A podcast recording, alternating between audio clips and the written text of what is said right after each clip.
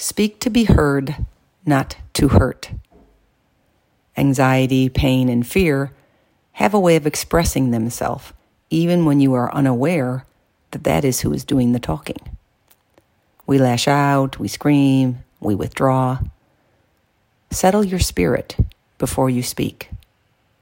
Come from a frame of mind that allows you to express yourself so you will be heard.